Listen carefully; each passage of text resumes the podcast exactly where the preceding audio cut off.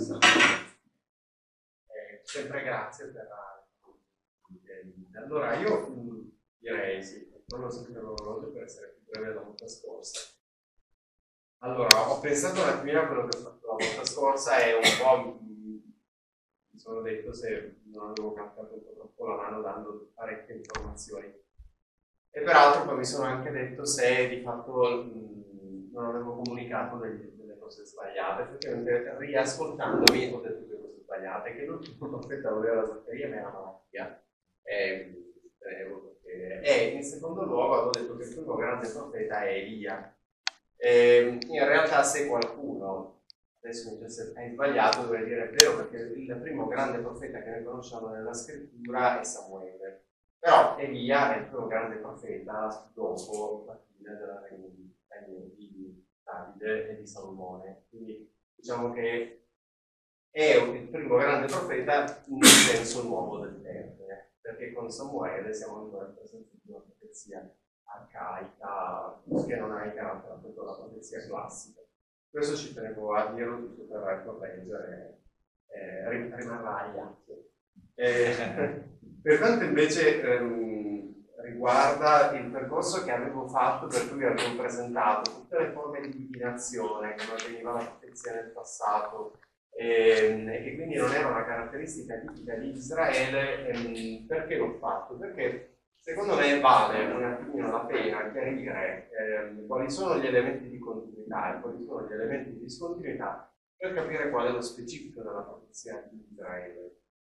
Perché da una parte c'è il rischio di appiattire eh, il fenomeno profetico israelita, cioè di Israele, Israele antico, Israele classico, eh, con tanti altri fenomeni profetici. Eh, e, e, quindi, come dire, non cogliamo ciò che è proprio peculiare della, della, della profezia. Eh, quelle esperienze che avevo tratto da Danilo Dolci o da Carlo Levi servivano per dire che guardate che non, non, era soltanto nel passato, ma fino a 50 anni fa queste esperienze di divinazione, queste pratiche magiche sono presenti e chissà per quanto tempo ancora noi cioè, assisteremo a, saremo, eh, verremo a conoscenza di fatti simili. Talvolta questi fatti avvengono anche all'interno della Chiesa e godono di grande, grande successo, quindi noi sappiamo di veggenti, noi sappiamo di eh, esperienze quasi paranormali, se non addirittura paranormali, e che poi vengono mh, considerate come esperienze di grande valore spirituale. Queste esperienze però, mi interessava citarle per marcare la differenza, non hanno niente a che vedere con la profezia biblica, almeno così come la intendiamo noi. Noi siamo abituati alle profezie della Vergine di Fatima, che sono le grandi profezie del Novecento, eh, dico grandi profezie nel senso che sono quelle più famose con cui siamo abituati poi da Fatima in poi siamo abituati a tutta una serie di rivelazioni che possiamo chiamare profezie, possiamo chiamarle come eh, appunto rivelazioni, però la sostanza è sempre quella, è il preavviso di ciò che dovrà accadere in futuro, per esempio nei cuori, ma sono vergini che, che predicono il futuro, ce ne sono parecchie. Questo genere di rivelazioni non hanno niente a che vedere con una profezia del tipo di Isaia o del tipo di Geremia o del tipo di Sofonia e via discorrendo mi interessava appunto, mh, come dire, porre la profezia biblica su questo sfondo per capire che Isaia e Sofonia o Geremia non sono degli oracoli, non sono, questa la paralisi, ma non sono branco che, mh, oppure un, qualche astrologo che predice che cosa accadrà. Questa tentazione da parte dell'apologetica o da parte di alcuni gruppi o da parte di alcuni eh, pendivendoli eh, che hanno magari grande seguito nell'opinione pubblica cattolica c'è, quindi eh, è possibile che uno prenda le profezie di Isaia e veda in Isaia l'esatta descrizione di ciò che è accaduto in seguito, ma Isaia, diciamo che se fosse un, un maestro, un professore, segnerebbe veramente con la penna rossa come errore una cosa del genere, perché non corrisponde alla sua intenzione.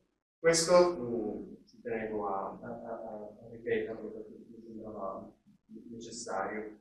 Così come è anche eh, necessario ribadire che la prima esperienza profetica di Israele, quindi eh, Samuele, eh, oppure appunto i, questi figli dei profeti, in realtà sono molto più vicini alle esperienze profetiche che possiamo trovare nell'Africa rurale, nelle nostre valli, di quanto poi successivamente non lo sia. Eh, cioè, tra quelle esperienze di Samuele e quello che accade in varie parti del mondo c'è molta più continuità di quanto non ce ne sia poi tra il primo profetismo e il secondo profetismo, di cui poi nelle prossime domeniche sentiremo parlare Luca, cioè il profetismo dell'epoca d'oro, dall'ottavo secolo in poi, è veramente originalissimo. Eh, perché originale? Perché anzitutto questi profeti parlano non su richiesta. Eh, I greci vanno a Delfi e chiedono alla Pizia l'oracolo. Eh, in questo caso invece il profeta parla non perché qualcuno gliel'abbia detto, ma sente dentro di sé se prendete Geremia, sente dentro di sé una voce eh, che è più forte di lui e che lo invita a, a dire la parola.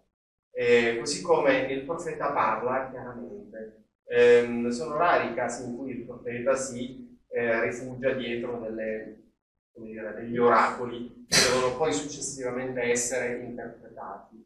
Eh, non c'è nessun mistero, nessun segreto, ehm, mentre per esempio gli oracoli eh, greci vanno adeguatamente interpretati. Eh, nel caso della profezia biblica c'è veramente ehm, la, la, consapevolezza di essere davanti a, una, ehm, a un giudizio di Dio che deve essere dato sulla storia. E questa caratteristica del profetismo di Israele non esiste in tutte le altre culture, cioè ci sono dei profeti in Egitto, ci sono dei profeti in Babilonia, raramente questi profeti parlano in nome di Dio. Questi profeti parlano in nome loro, cioè, loro, cioè in nome loro oppure al massimo parlano per eh, celebrare le glorie o per consolidare il potere politico.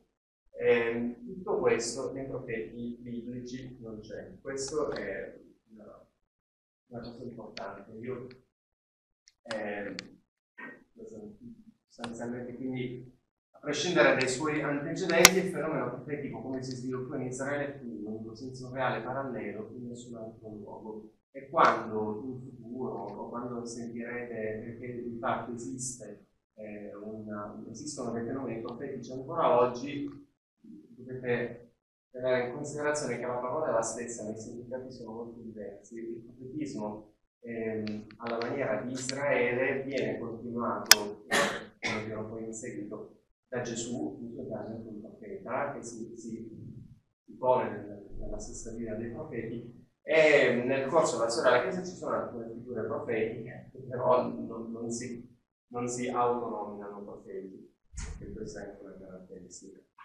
Va bene, io la volta scorsa avevo anche parlato di eh, deuteronomista, avevo detto che eh, i, i, primi libri della Bibbia vengono scritti, vengono riscritti ad opera di un autore che è cosiddetto deuteronomista.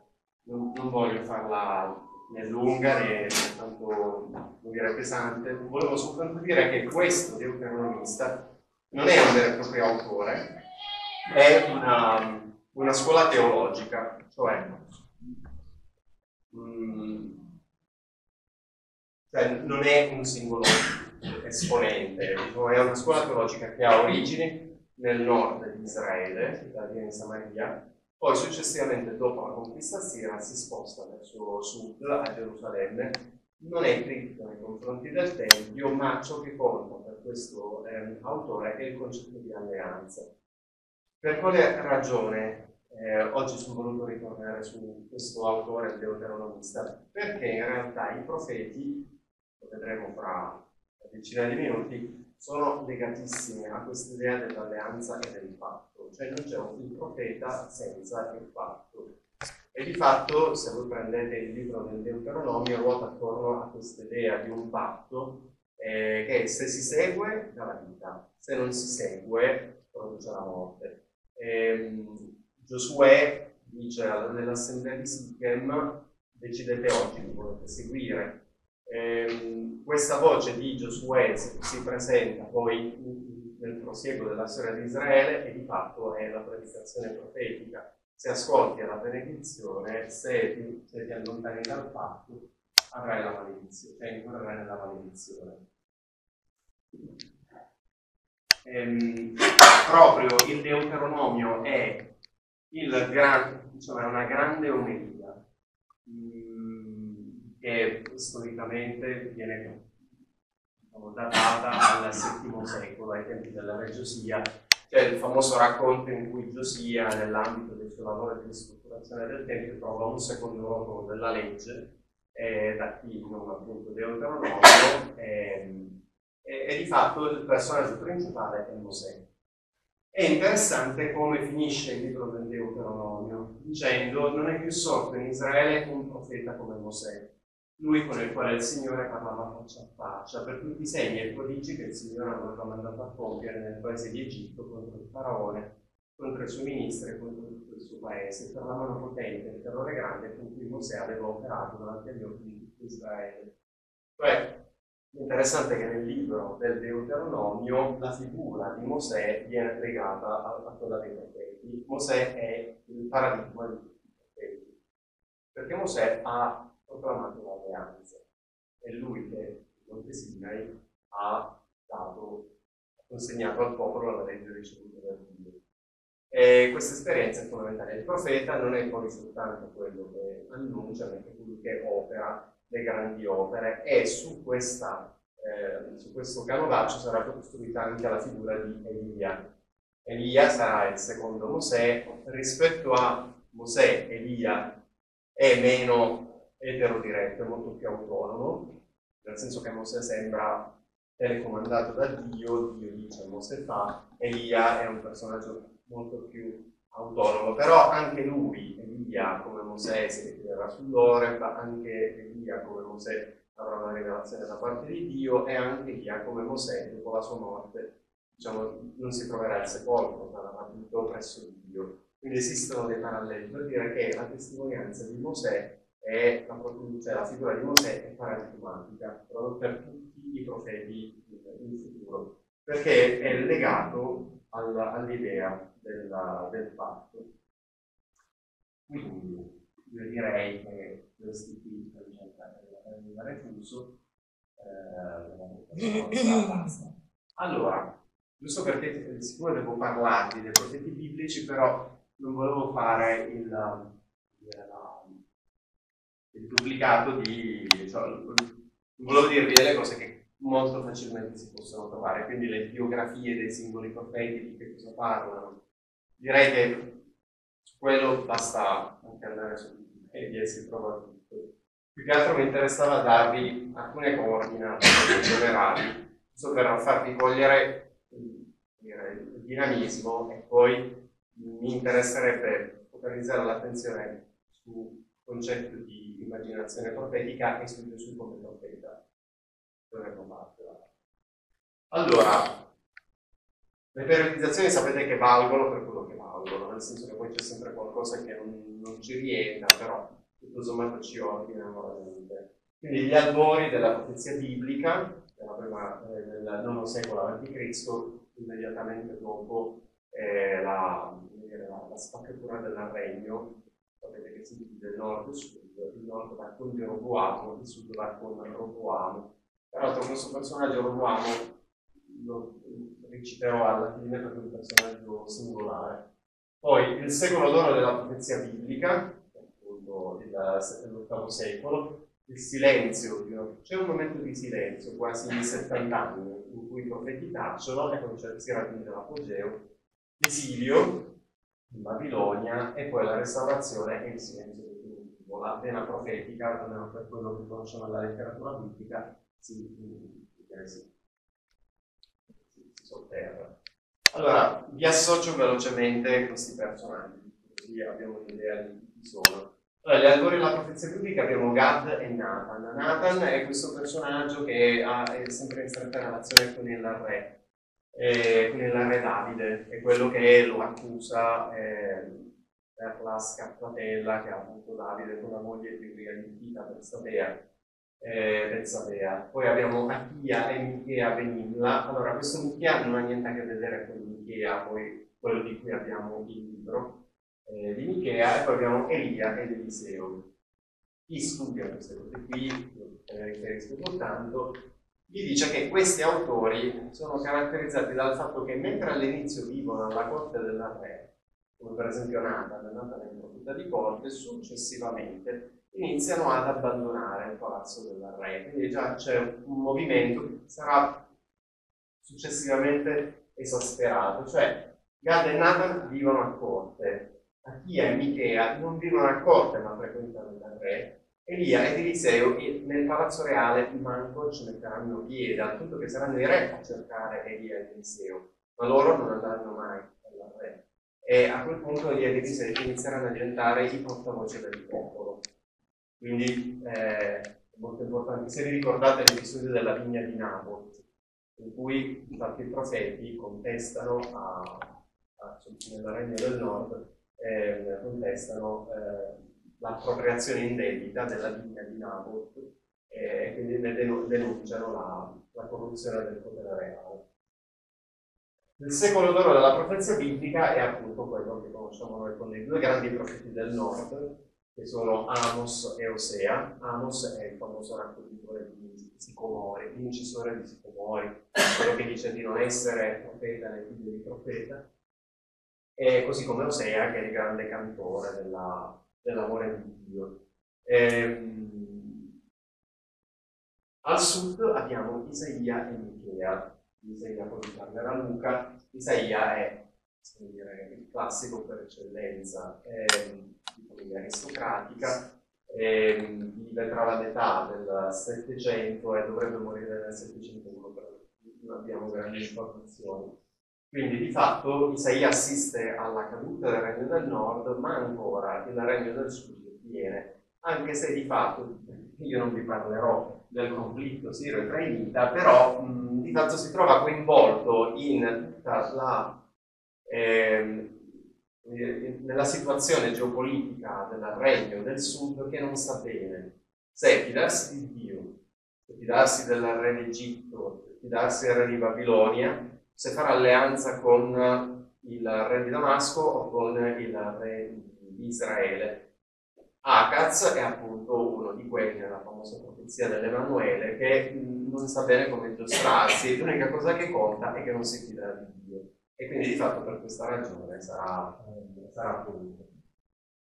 E, ehm, con la morte di Isaia e di Michea eh, c'è appunto un periodo di silenzio che gli storici dicono sia legato alla figura di questo re eh, del sud che si chiama Manasse, che era un re particolarmente dispotico. Eh, questo re muore verso il 640, dopodiché iniziamo ad assistere alla predicazione di tre grandi profeti, sottolineato, ma soprattutto Geremia. Geremia è il massimo della profezia biblica e dal punto di vista psicologico, dal punto di vista proprio dei contenuti, anticipa alcuni tratti sicuramente di Gesù.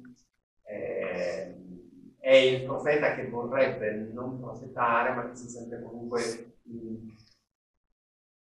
è costretto, cioè dentro di sé c'è un fuoco dimorante che lo costringe a profetare, per cui non può fare a meno di questa eh, questa, non può dire di no a questa missione. Geremia vive a Gerusalemme, assiste alla devastazione di Gerusalemme, dopodiché morirà in esilio in Egitto, perché verrà eh, deportato eh, assieme alla corte in Egitto. Durante l'esperienza dell'esilio sono due gli autori importanti. Uno, di, di uno abbiamo come dire, contezza perché apriamo la Bibbia lo vediamo, Ezechiele. Ezechiele è l'autore dell'esilio non in Egitto, dall'altra parte a Babilonia, dove nel frattempo si insegnerà la comunità giudaica. Questa comunità giudaica vivrà e prospererà a Babilonia e solo poi un resto tornerà a Gerusalemme. Importante ricordarlo perché poi nella storia dell'ebraismo a Babilonia ci sarà una comunità che darà vita, che metterà per iscritto il grande Talmud babilonese. I figli, gli eredi di quella comunità che era stata deportata a Babilonia. E c'è questo autore che noi di fatto non conosciamo, che è il Deutero Isaia, che è, eh, i cui oracoli confluiscono nel libro di Isaia. Quindi se io prendo il libro di Isaia, così come ce l'ho oggi, ho gli scritti di un autore che di solito viene chiamato il proprio Isaia, e che si riferisce a una situazione storica ben eh, circoscritta, che è quella della tensione tra i vari stati, vista la minaccia assira. Successivamente abbiamo un deutero Isaia, cioè un secondo Isaia, in cui oracoli sono oracoli eh, ottimisti di grande speranza, cioè l'idea che il popolo ritornerà eh, dall'esilio a Gerusalemme. Successivamente, così come Ezechiele, le visioni di Ezechiele sono sempre le visioni di grande speranza, le osse narite che risorgono. Eh. Infine abbiamo eh, tra il VI e il V secolo, quindi il 500-400, abbiamo questi cinque profeti che sono Ageo, Zaccaria, il triplo Isaia, eh, che sarebbe appunto un terzo autore, eh, che confluisce nel libro di Isaia, che di fatto è più vecchio di, eh, di quasi un secolo, abbondante, in cui la visione ottimista dell'euteroseria si perde, però comunque eh, tutto viene rimandato a un futuro messianico. Ehm, poi abbiamo Gioele e Giona, anche se di questi qui non abbiamo tante informazioni, cioè questa è la periodizzazione, sapendo che comunque per esempio di Giona non abbiamo nessuna garanzia storica se Giona sia veramente esistito, così come ne parla il libro, quindi Giona che deve andare a rigettarsi, se poi comunque viene dalla fece, quindi tutte le sue peripezie. In questo caso saremmo più tentati di a un racconto edificante che vuole descrivere la dinamica della profezia. Questo è il quadro della profezia biblica. Questa profezia poi di fatto continuerà. Giovanni Battista è un profeta, eh, Gesù è un profeta e poi successivamente, vi dicevo la volta scorsa, per molti aspetti anche Maometto si iscrive in questa, in questa più o meno legittimamente. Adesso non ci importa questa, questa considerazione questa valutazione, però Pavento si iscrive in questo sentiero cioè, tracciato da, da chi veniva prima di lui. Eh, era un conoscitore delle scritture, non sappiamo di fatto quali scritture conoscesse, però di fatto conosceva le scritture ebraiche, quelle cristiane conosceva così, però eh, di fatto eredita il, il titolo. Allora, questi profeti quindi stiamo parlando del secolo d'oro, eh, sono detti profeti scrittori, ma in realtà è una, dire, una frase che è parecchio ambigua. Non sono profeti scrittori perché scrivono, sono profeti scrittori perché i loro oracoli sono messi per iscritto. Eh, oppure perché loro stessi ordinano di metterli per iscritto. Si mettono per iscritto perché questa, eh, molte volte è lo stesso Dio che ordina, ordina loro di, di, di scriverli, perché quella scrittura deve servire come testimonianza per i posteri. Cioè, Dio ha veramente detto questa cosa qui e quindi nel futuro, quando voi avrete dimenticato, la scrittura testimonierà che quello che è stato detto è veramente accaduto. Ehm, la principale differenza con i predecessori è appunto è quella che in questo caso il profeta è completamente autonomo rispetto al potere reale anzi diventerà in molti casi l'alter ego del potere reale.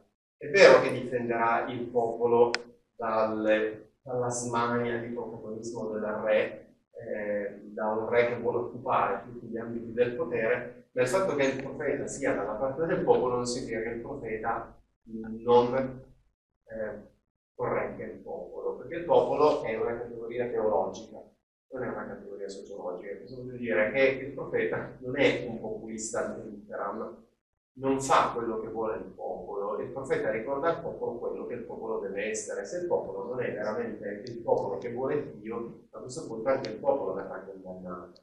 Quindi, per esempio, Osea prende una donna eh, prostituta e la sposa. Tutti si interrogano su cosa significa sposare una prostituta e di fatto eh, Osea dice prostituta sei tu popolo, sei tu che hai abbandonato il Signore, ma poi il Signore ti riprenderà e chiamerà eh, come nei giorni della giovinezza. Quindi questa dinamica è sempre presente.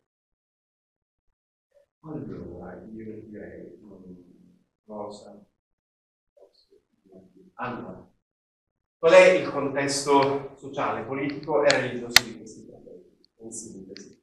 Allora, il contesto sociale, peraltro, ieri quando facevo questa, questa slide, eh, mi sembrava un po' di vedere alcune cose che capitano oggi. Cioè, il periodo in cui sorgono i profeti non è un periodo di di difficoltà economica, cioè è anche un, un, periodo di grande prosperità economica, però come i nostri giorni la prosperità economica è solo per alcuni. Cioè, si assiste ad un aumento della ricchezza totale, ma una eh, sperequazione nella distribuzione della ricchezza. Quindi i ricchi sono sempre più ricchi, i poveri sono sempre più poveri.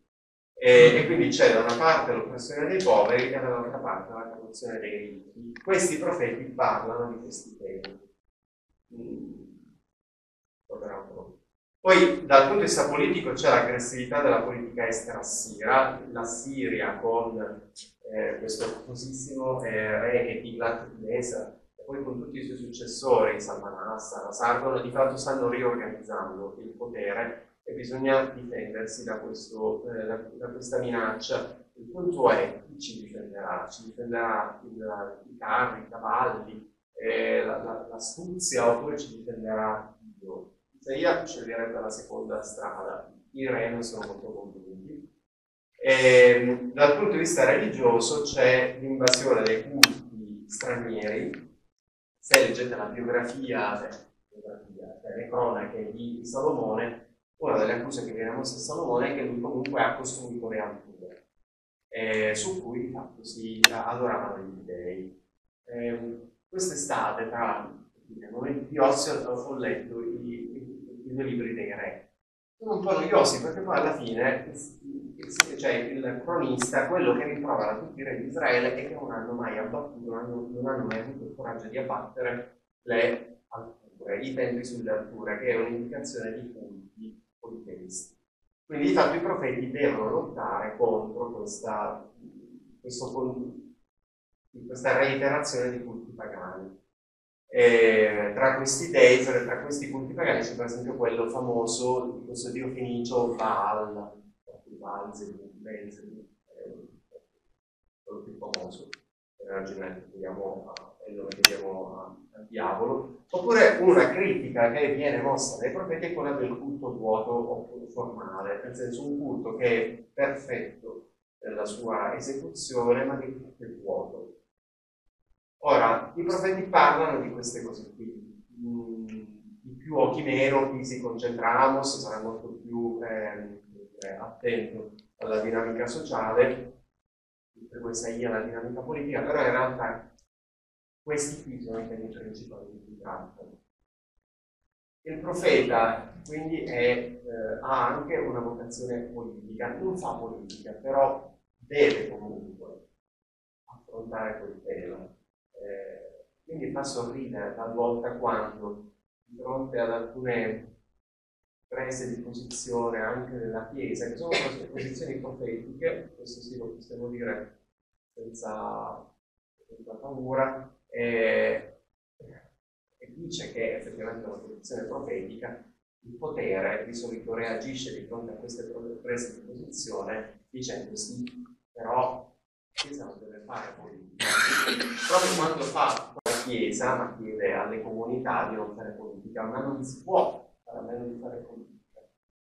Cioè, il messaggio dei profeti non può rivolgersi di cosa deve parlare, di, di quale deve essere il tema, il focus dell'alleanza.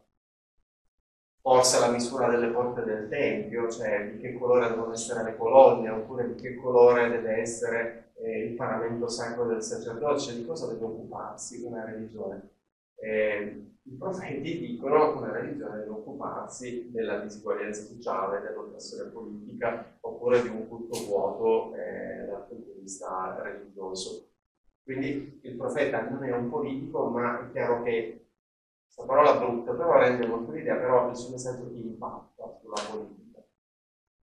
E la politica lo capisce, quando il potere politico ha una chiesa anestetizzata è diciamo, la condizione migliore per lui perché tutti vorrebbero una chiesa silente. Eh, quando il potere politico rintuzza la Chiesa perché sente il fungo della profezia, sente che qualcosa che sta andando di come di fatto il potere pensa che se dove sta andando. Quindi io diciamo approfondirei allora, i profeti erano dei rivoluzionari, di solito c'è sempre questa eh, tentazione di eh, quindi troviamo alcuni preti che stanno più dalla parte eh, della, del profeta come rivoluzionario, quindi una sorta di guerrigliero eh, anche iteran, dall'altra parte c'è invece dice no, che non sono rivoluzionari, sono anche dei conservatori. Eh, anzi, sono soprattutto dei conservatori. Chi ha ragione, dovessimo dare la risposta da prete a tutti e due. Nel senso che il profeta è un rivoluzionario, un rivoluzionario perché è estremamente conservatore, non sono Marzullo. Cioè voglio dirvi che proprio perché il profeta ha preso sul serio il nucleo originale della profezia, cioè del, dell'alleanza, a quel punto può permettersi di rompere gli schemi del presente. Quindi in questo senso è veramente rivoluzionario, perché nessun profeta innova la tradizione di Israele, ma tutti i profeti si richiamano alla, all'alleanza del Sinai. Quindi in questo senso loro sono veramente dei restauratori. Peccato che questa loro restaurazione forza con un Israele che ha completamente abbandonato eh, l'alleanza o la sta abbandonando, per cui si presentano come dei rivoluzionari. Queste dinamiche ce le troveremo anche nel caso di Gesù, Gesù viene percepito come uno fuori dal sistema, ma se avessimo intervistato Gesù, Gesù ci avrebbe detto non sono fuori dal sistema, cioè io sto semplicemente dicendovi ciò che doveva essere il sistema delle origini.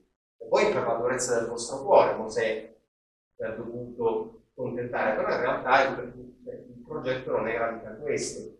Allora questa dinamica tra conservazione e rivoluzione c'è sempre, se, dire, ben è contestualizzata, forse si capisce un po' di più. Quindi diciamo che non, abbiamo, non siamo in presenza di 60 figli, eh, così come non siamo in presenza di Monsignor Lefebvre, perché poi di solito vengono presi in questo, in questo modo, ma sono dei personaggi molto più seri di queste famiglie che vengono, vengono fatte.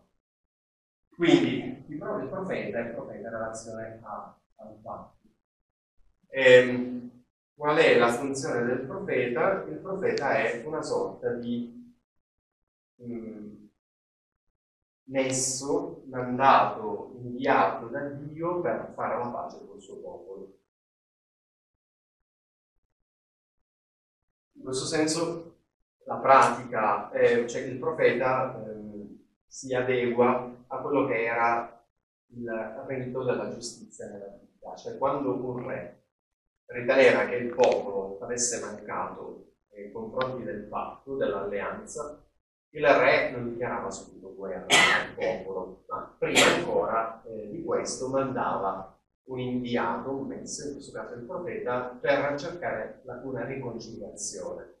È quello che noi chiamiamo, è quello che si dice tecnicamente il rito profetico, cioè quindi il, messo del re che fa una ringa contro il popolo per cercare di fare in modo che il popolo riconosca l'errore e si sottometta alla re. Sostanzialmente è questo il processo.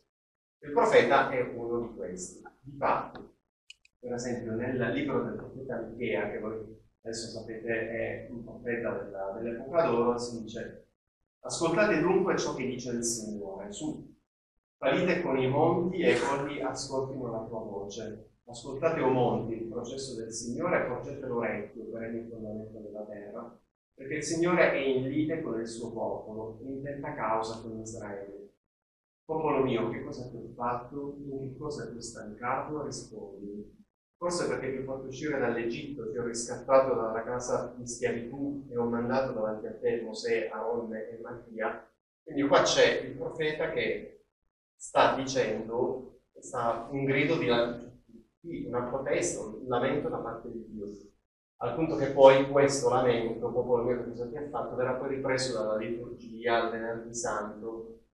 Io non sono ferrato nella rito ambrosiano, nel rito romano sicuramente c'è il popolo mio che male ti ho fatto. È una ringa Dio sta chiedendo, suo, sta chiedendo soddisfazione al suo popolo. Dove ho sbagliato?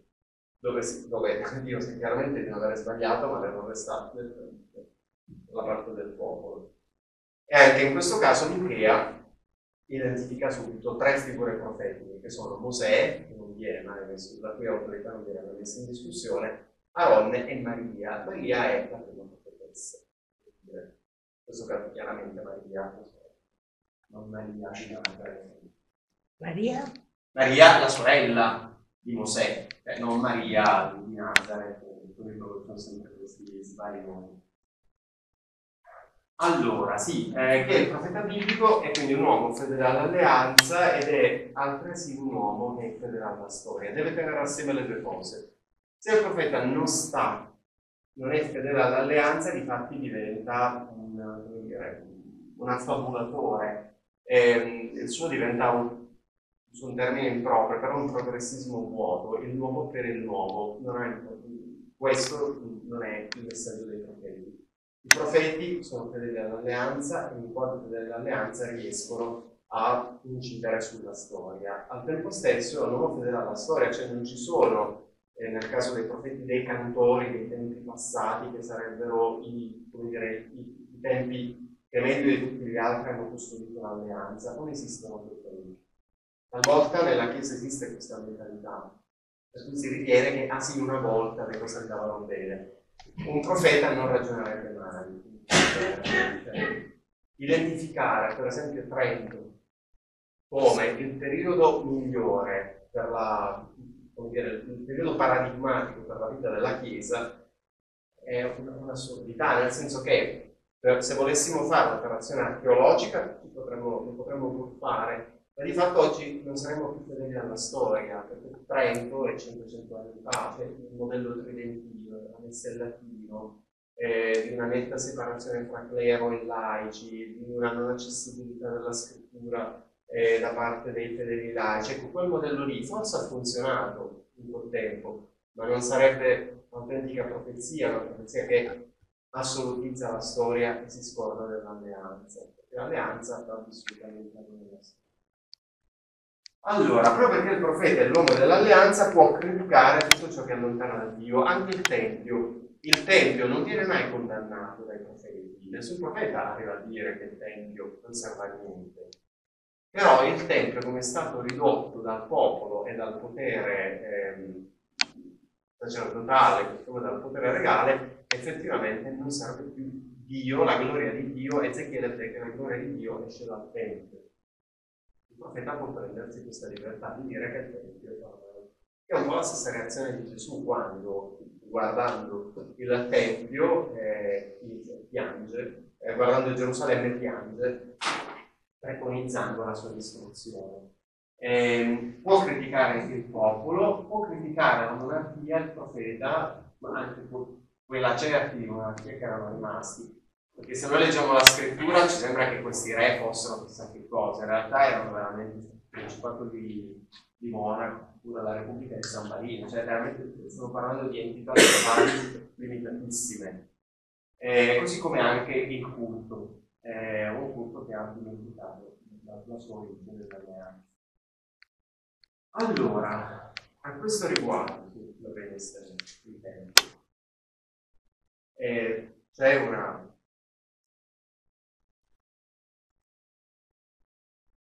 io un po' le fila. Qual è la valutazione che possiamo dare del, cioè, chi è il profeta e che cosa è la profezia? Allora, la profezia è il rimedio, la cura contro l'idolatria.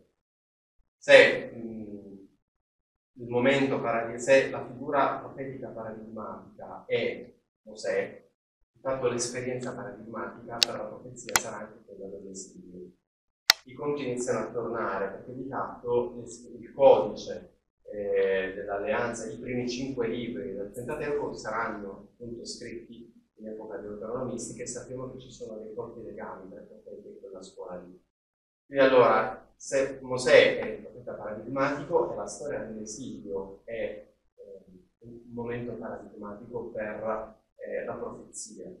La profezia è appunto il rimedio contro l'idolatria. E l'idolatria cosa è? L'idolo che cosa è? L'idolo è il simulacro di un Dio che non è Dio. Un Dio che ambisce di essere Dio, ma in realtà, come dice il salmista, hanno bocca e non parlano, hanno orecchie e non sentono, dalla gola non ne mettono fuori, sono argento e oro, opera delle mani dell'uomo. Nulla, nulla a che vedere con il vero Dio, che è un Dio vivente. E, ehm, quindi il profeta cerca di rivendicare i, i diritti di Dio eh, e di difendere la vera immagine di Dio contro tutto ciò che non è Dio. Ma chi è questo Dio? Allora, se andiamo alla vicenda dell'Esodo, Dio è, è la, la, dire, il dialogo tra Mosè e il faraone, tra il popolo difeso da Mosè e poi dal faraone, che appunto ci, ci dà due immagini diverse di che cos'è Dio e di qual è l'alternativa rispetto al Dio di Israele. Nel senso, da una parte abbiamo il Dio di Israele, che è il Dio della libertà, e dall'altra parte abbiamo gli dei d'Egitto che vengono schiavi. Non, non permettono proprio al popolo di Israele di essere un popolo libero. Poi il Dio di Israele è il Dio dei viandanti, è il Dio che dice a Mosè non ti preoccupare, io sarò con te. Pare che sia la migliore forma per tradurre, formula per tradurre l'espressione io sono colui che sono. È così soltanto perché noi abbiamo tanti anni di catechismo alle spalle, possiamo oramai, pur non avendo capito niente, dire di aver capito che cosa significa io sono colui che sono. È una formula molto contorta. Per alcuni questa formula può dire, può significare io sono che c'è, sono colui... La migliore formula sarebbe quella poi contenuta nel libro di Isaia, Emanuele, il Dio, il Dio con noi.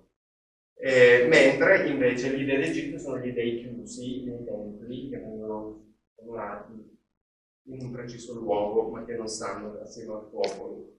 Il Dio di Israele è un Dio che ascolta, ed è un Dio compassionevole, a differenza invece degli dell'Egitto che non, non, sentono nulla, non sentono assolutamente eh, compassione. Se vi ricordate quando, cioè, quando viene presentata la vocazione di Mosè, eh, Dio dice eh, ho sentito il grido del mio popolo e c'era bisogno di questo Dio che sentisse il grido del popolo perché gli altri dei non avevano sentito il grido del popolo e peraltro in quel, nel libro dell'Esodo viene presentata questa, le, le donne, eh, le levatrici, eh, sono delle figure profetiche lì, perché disobbediscono al re eh, prima ancora che esista un divieto da parte, cioè un comandamento da parte di, di Dio di salvare la vita loro, disobbediscono al, al potere perché sentono dentro di, di, loro la voce della compassione, per cui aiutano le donne ebree a partorire. E, inventandosi la storia che le donne ebree sono più forti di tutte le altre donne, per cui non fanno il tempo ad arrivare che il bambino è nato.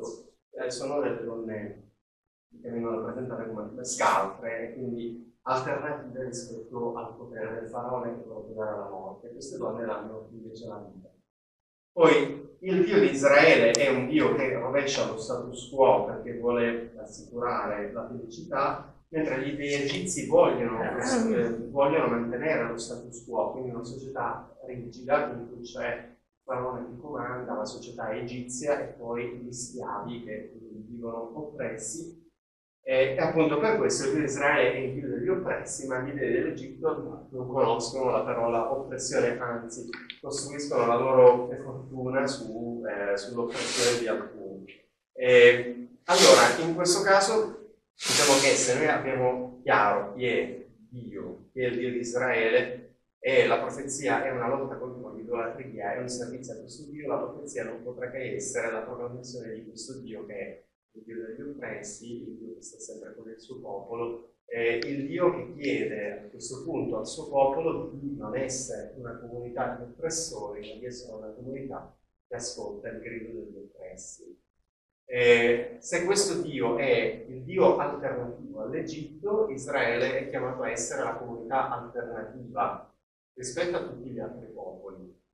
Quindi Israele è la comunità che Dio ha voluto, è il popolo che Dio si è scelto, non perché sia il popolo come dire, cioè il popolo eletto non perché abbia delle particolari doni, ma perché Dio vuole che sia il popolo alternativo sulla faccia della terra. Poi Israele, così come la Chiesa dopo, equivocheranno questa elezione, penseranno che sia un diritto, penseranno che è, è quasi un merito essere dovuto a, appunto all'elezione di Abramo, è, è qualcosa che va con, la, con l'eredità genetica, per cui Israele è il popolo eletto perché è discendenza di Abramo. In realtà Israele è il popolo eletto perché Dio ha voluto che fosse la comunità alternativa rispetto a tutte le altre comunità che si regolano su chi opprime e chi oppresso, e sulla totale indifferenza rispetto alla sorte di chi sta soffrendo.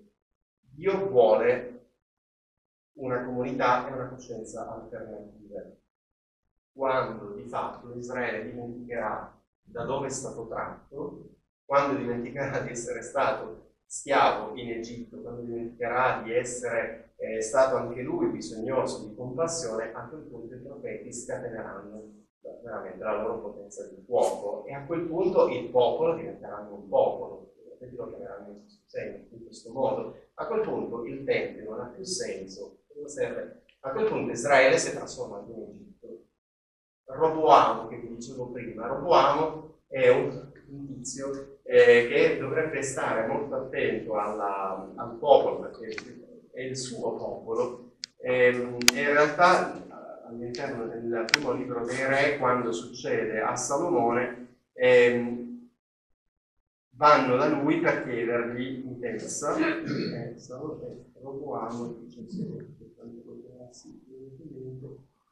eh, è quello famoso che dice che vabbè, non lo però lo, lo dirò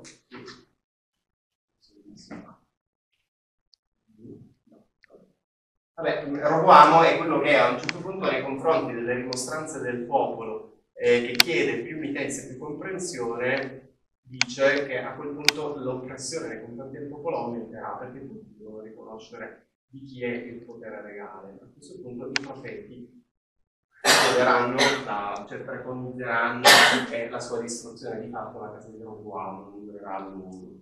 Ehm, io appunto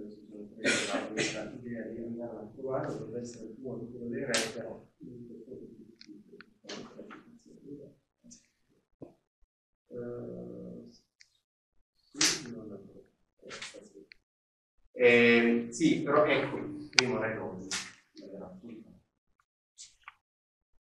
Ecco, eh, fanno un'assemblea a Sichem, eh, il popolo si rivolge a Roboamo eh, e quindi Roboamo risponde.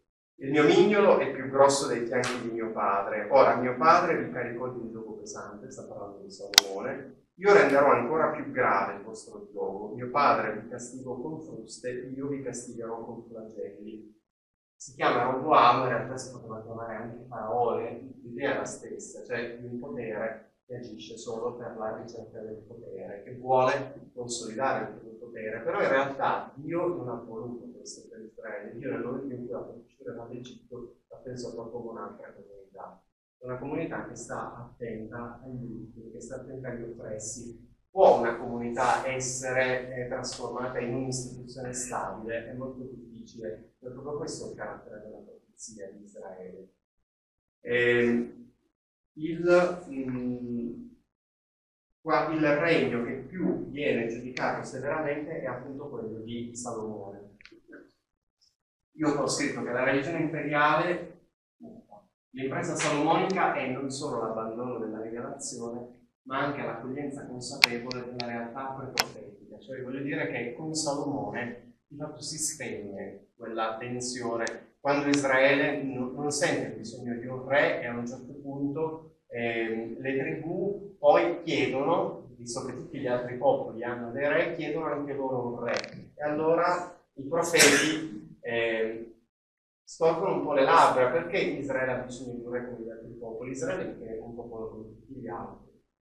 E, e Dio concede loro di controvoglia un re, però sarà l'inizio di un percorso che porterà fino alla, alla, corruzione di Salomone. E l'interpretazione che verrà data della fine del regno di Salomone appunto perché Salomone ha pervertito il regno di Israele. Come deve essere questa religione imperiale, la religione che non è la religione dei profeti, deve essere un occhio, cioè nessuno deve rendersi conto della reale sofferenza. Quando Marx parla della religione come occhio, in realtà ha individuato eh, un punto dolente del cristianesimo fino al 1800, cioè è la religione che sa parlare benissimo ai dominatori e che però non sa dire una parola seria, una parola di speranza nei confronti degli oppressi che non sia il paradiso. E questa religione di fatto ha perso qualsiasi capacità profetica di, di, di rivoluzione, di prospettiva di liberazione per, per gli altri. Io mi avvio verso una caratteristica del potere, proprio perché il potere è... Cosa eh, vuol dire in modo che nessuno si renda conto della sofferenza esistente nel cuore di Dio? Nel senso che il, um, nel caso del il potere non accetta, il potere per definizione, come dire, è insofferente nei confronti di qualsiasi critica. Ehm, andando avanti forse mi chiarisco meglio, la religione imperiale adotta due slogan che sono quelli che tutto va bene, ehm, solito non esiste un politico, esiste l'opposizione, dice che non tutto va bene, nei governi di solito dicono che tutto va bene, che non c'è nessun problema, è perché nessuno, nessuno se, se, un, se un potente dicesse che qualcosa non va bene, di fatto non, non riuscirebbe a giustificare il suo potere, la, la sua pretesa per l'avvenire. Oppure questo è più dalla parte della società e non voglio sapere, questi sono tempi tristi, perché tutti sappiamo, o tutti siamo nelle condizioni di, di sapere cosa sta accadendo nel mondo. In realtà nessuno di noi vuole sapere, perché se sapessimo sul serio dovremmo prendere delle conseguenze dovremmo stare dalla parte degli oppressi, ma stare dalla parte degli oppressi non è facile, non è conveniente in alcuni casi. Allora la comunità alternativa, eh, che è il contrario della comunità eh, dominante, è una comunità che sa sentire quello che sente il cuore di Dio riguardo all'oppresso. Quindi in questo senso la comunità più potere di solito prende su di sé eh, la prospettiva di non assumere la prospettiva di Dio nel guardare la sofferenza. Mi avvio alla conclusione. Allora, che cosa significa il, eh, la, riguardo, a, riguardo, a, Gesù? Gesù sta perfettamente in questa, in questa linea. E, ehm, e di fatti, poi, ma con questo ci sarebbe tanto altro tempo, sarebbe interessante vedere un, un uno studio che è stato fatto sui rapporti tra ehm, il Corano e i cristiani. Eh, voi sapete che il nostro cristianesimo è un cristianesimo di matrice chiaramente paolina, cioè il cristianesimo che conosciamo noi è il cristianesimo che poi si è diffuso nel bacino del Mediterraneo che parla la lingua greca.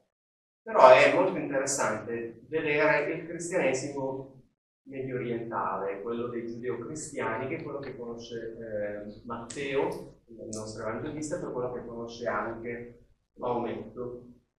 Eh, in quel cristianesimo di fatto abbiamo una presentazione di Gesù non tanto come Messia, non tanto come il figlio di Dio, che è quello che di fatto noi teniamo molto più eh, a mente. Gesù oramai è Dio e basta, il discorso si è chiuso, e quindi di un Gesù come profeta, infatti non ci poniamo neppure, non sentiamo neppure bisogno. E quella invece, quella tradizione giudeo-cristiana insiste parecchio sulla, eh, sull'aspetto di Gesù profeta. Gesù è il profeta. E in questo senso poi Maometto sarebbe il continuatore di quella profezia e non si percepisce tanto dire, la, l'opposizione nei confronti di Gesù, perché un profeta dopo un profeta. E forse però quella lezione ci dovrebbe interessare, perché un Gesù Dio eh, il Gesù Dio è meno problematico, crea meno problemi perché riesce a stare benissimo nei templi, riesce a stare benissimo nei santuari, nelle nicchie, di quanto invece non lo sia un Gesù profeta. Il Gesù profeta è veramente disturbante. Il Gesù profeta non si lascia veramente rinchiudere all'interno di un tempio e morirà al di fuori delle mura della città. Allora, io concludo con queste due suggestioni che mi sono, sono piaciute. Uno è questo di Aldo Carpi, ho trovato il libro, eh, non conoscevo Akusen, che è un campo satellite di Mauthausen, e conosce appunto questo prigioniero e scrive un diario che è molto interessante perché è uno dei diari eh, lui scrive eh, dietro, dietro, dei pezzettini di carta che riesce a recuperare e poi quando ritornerà a Milano riuscirà a mettere assieme. E quindi lui dice, allora mi hanno detto, specialmente dei russi, a proposito dei russi, dice, quelli non sono cristiani, sono bolscevichi, anticristiani e barbari. E io rispondo che cristiano devo essere io, cristiano devi essere tu. Se cristiano non ti basta chiedere che lo siano gli altri, il cristiano deve correre lato della miseria, lato della violenza spirituale, l'impossibilità di credere, alla sofferenza atroce dello spirito e del corpo e fare ciò che può, anche il se non può di più, anche con la sola presenza, con una carezza, con una parola. Come si lasciava accarezzare la testa e come la appoggiava a me, piccolo gigante, rosso bolscevico di 15 anni, e altri ragazzi per i quali io non potevo dire qualche parola buona e mostrare che ero padre di famiglia cattivo. Questo testo c'è in luce, a mio modo di vedere, l'essenza della profezia per oggi, per noi.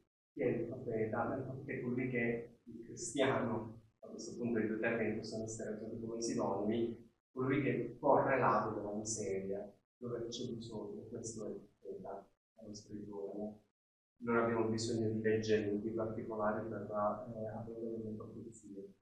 E poi mi piaceva tanto, anche se rischio di andare molto fuori tema, però mi piaceva tantissimo concludere in una più leggera con una poesia che ehm, uno teologo lo conoscerete sicuramente, che è De Benedetti, eh, Paolo De Benedetti scrive a proposito di un suo gattino eh, la poesia si chiama Dove sei?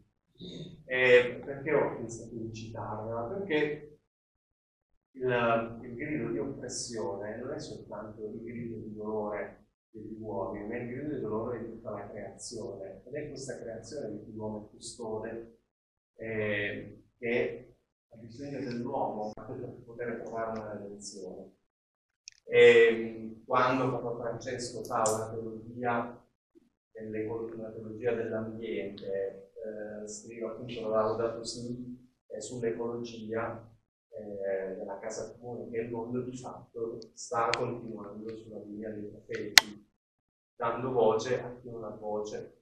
E chi non ha voce non è soltanto l'uomo, è anche tutto il creato, che, direbbe San Paolo, soffre l'odio della morte. Allora, mi piaceva questa cosa qui, che so benissimo ha tanti limiti perché probabilmente porta fuori, fuori tema, però mi piace, eh, Donata, dice ti avevamo chiamato dove sei perché a questo appello tu venivi e avevi scelto che fosse il tuo nome. Ma ora non rispondi e non sappiamo dove sia la tua anima pensosa di grande gatto, che scrutava il mondo con ansia, confidando in pochi accordi e fuggendo nel sogno. Forse Dio ti ha detto dove sei e ti voleva qualcosa di morbido nel grembo, tra tanti santi un poco soffocanti ti ha rapito a noi e nel tuo esserci credevamo che al mondo tu ci fosse qualche spiraglio ancora di paradiso e che il creato fosse molto buono. La morte è amara, ma più amara assai è veder morire. Forse questo potete risparmiarcelo, Signore, ancora un po'. Ora conserva l'anima piccolina del nostro dove sei per quando arriveremo e se tu puoi consolala. Ma forse tu non puoi perché la morte è troppo anche per te. Mi piaceva tanto questa poesia perché esprime il fatto la tragicità della vita, eh, la tragicità che è data dalla, dalla, presenza della morte che irrompe nelle nostre vite e al tempo stesso dire, la, la speranza, la, la, fiducia in Dio che darà una parola di consolazione. Questo, questo è essere profeta questo essere, profeta essere voce di ha voce. E, So I'm working direct mm-hmm.